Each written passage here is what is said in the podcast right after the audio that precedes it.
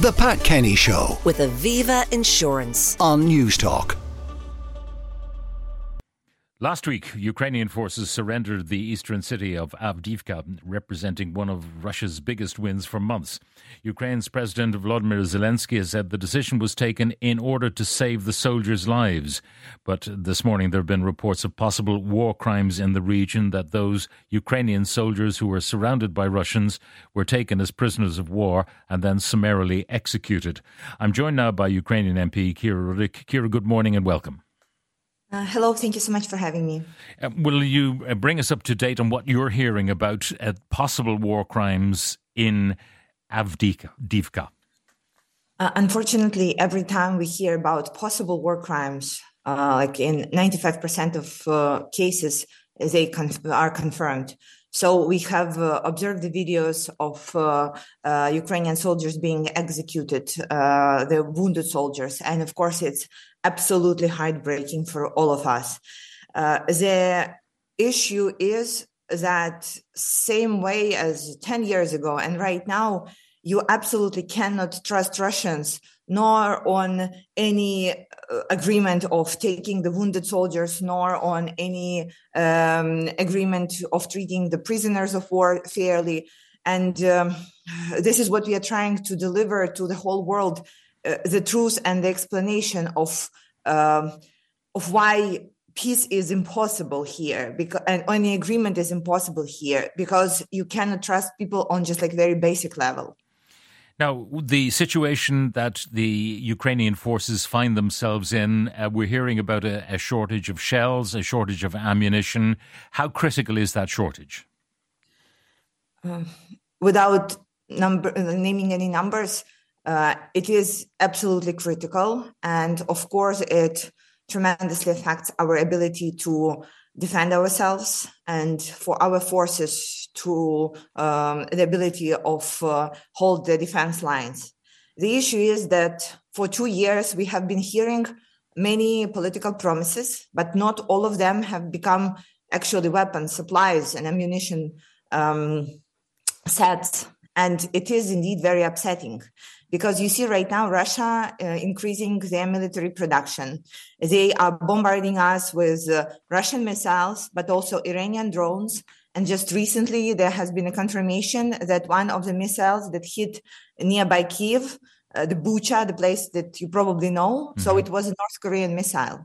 So they are ramping up their alliance. And uh, from our side, it seems that the military production from our Western partners and allies is not keeping up date and we are not receiving not even what we want and we need, but something that we have been promised that we'll get mm. here. And it is very hard to explain to people who are fighting at the front, like what's taking so long with the Congress on making the decision not even talking about getting the weapons, but making a decision on the support. And why was uh, the, uh, that everybody seems to acknowledge the fact that we are fighting for the future of the of all free world. Why there is the shortage of the ammunition of the weapons, uh, so we can continue doing that. And what is your understanding? Is it a, a political delay, or do you believe there's actual production problems in Western countries? Well, from what we know, it is both. In some ways, there are still illusions that you can have agreement with Russia. And we see that the recent death of Alexei Navalny will probably have a good chances of destroying this illusion. But in many places, yes, well, Europe was not ready to participate in, uh, in defending itself from a full scale invasion and um, it, it, takes time to ramp up the production. However, for example, when we are talking about Germany, we have been begging for those Taurus missiles for two years already, and there has not been any moves forward in that matter. And it is, of course, feels very unfair because it's not that we want them for ourselves. We want them to stop the enemy that is here to kill us, to destroy everything that we believe in. Now, one of the techniques that the Russians are using is to throw literally bodies at the conflict. And they have wave upon wave of young men that they will throw into battle. And one of the statistics we heard is that for every Ukrainian that dies, perhaps seven Russians die, perhaps it's more. Um, what is your information on that? Well, we uh, operate with the amount of uh, killed Russian soldiers that we are given by uh, our military commandment. And as of right now, they report the number of 400,000 Russian soldiers. So we see that Russia did not change its strategy since since uh, Russian Empire when they were using people as a battlefield meat and they were not counting uh, people's life and having absolute disregard to that. And obviously, this is not how we can operate, and we are willing to operate. So this is why, uh, for our military commandment, it is very important to preserve uh, soldiers' life and to make sure that we operate as democracy does when uh, we fight when we need to, but we absolutely uh, cannot sacrifice people uh, with no point. Are you concerned that the world's attention has been deflected towards Gaza and the Middle East conflict at the moment uh, to the exclusion of Ukraine from the front pages? Uh, indeed, we are concerned because we have witnessed how uh, how the attention is actually transformed into the public support and then transferred into political support and then transferred into weapons and weapons transferred in our ability to survive. So we know this like chain uh, of uh, events. Uh, and of course, when the attention is decreasing, we understand that then it will be very hard for us to get what we need uh, f- for our country to continue fighting. And we just really hope that um, that there are more than one fight for democracy, fight for freedom that the Western world can support. And uh, because this is again part of Putin's strategy. Putin's strategy is a war of attrition, hope that the eyes will be turned out, uh, away from Ukraine, hope that there would be um, differences within our allies and this unity would not continue. Mm. And what we need to happen is exactly the opposite. And this is what we are working on and with all our political allies and with people in the free world as well, just telling them the truth and reminding that the war is not over.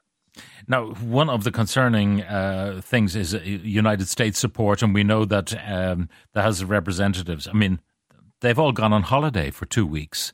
So uh, that uh, money that was being linked to the border uh, legislation and so on, that has been held up by the Republicans. Uh, you had Kamala Harris on behalf of Joe Biden reassuring President Zelensky of the total support of the United States.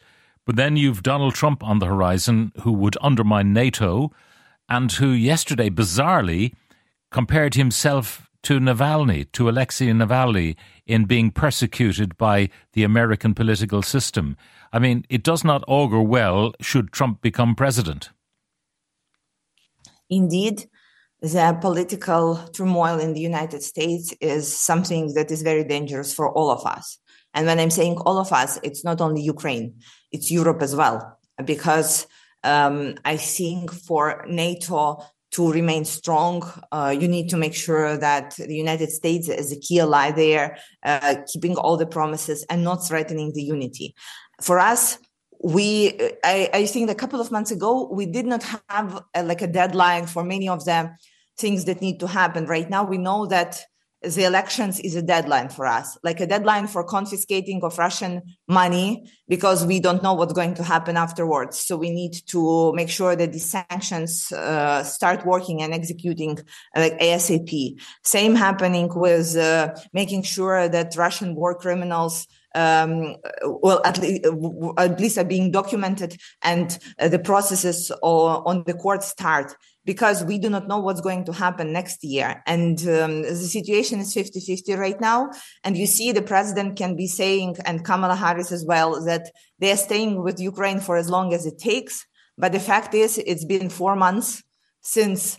Um, since the Congress was supposed to vote for the package as planned, and it will be at least six months after they vote, if they vote, until the first packages of weapons from that package will arrive to Ukraine. And for every single day of this delay, no matter what is being said, we are paying with our lives. We are paying with lives of our people, both people fighting at the front, but also people who are sleeping in their beds and are attacked by the missiles every single night in different cities of Ukraine, where you don't know when you get, go to bed if you are going to wake up in the morning. Mm. Uh, do you have any hopes that something will happen to Putin? He seems to be um, totally in control in Russia, but if you've got you know hundreds of thousands of young Russian men going to the front, uh, perhaps not coming back or coming back uh, maimed and wounded, um, you may get a movement very akin to the movement there was in the United States at the time of the Vietnam War. The casualty, the death toll, it's just too great. Uh, and on top of that, some small resistance growing on foot of the death of Alexei Navalny. I mean, is there any hope that there will be disruption within Russia that will help your cause? You know, today is a 10 years anniversary since Maidan and people who were killed on Maidan, when we were all out to say that uh, that the power in Ukraine belongs to people and that we will be fighting for our future. We know the high price that you have to pay for your own future and your freedom. And you just have to go outside on the street and do that. And since that time, there were many politicians who had this illusion and this hope that Putin will die and things will fix themselves. Well, this is not something that you can build your strategy on. You can hope for this, you can pray for this, but you absolutely cannot um, cannot put all your bets uh, on this. And we did not have any high hopes uh, that people will rebel in Russia even after death of Alexei Navalny. And you see that it's either they are incapable to do it or they are too afraid or they all agree to the situation that is. Because after 400,000 soldiers that are being killed, uh, in this war after uh, the leader of the opposition being murdered in the um, in the prison. We still do not see not only uh, rebellions inside Russia, but perhaps demonstrations outside Russia in Europe in front of Russian embassies or something. But this is not what we see as well. So um, it it brings us to questions like maybe they are okay with it maybe they think that this is the way that the country should operate mm. because we do not have hopes that Russia will rebel anymore. Kira, thank you very much for joining us on the program. That's Kira Rudik, a Ukrainian MP. The Pat Kenny Show with Aviva Insurance. Weekdays at 9 a.m. on Newstalk.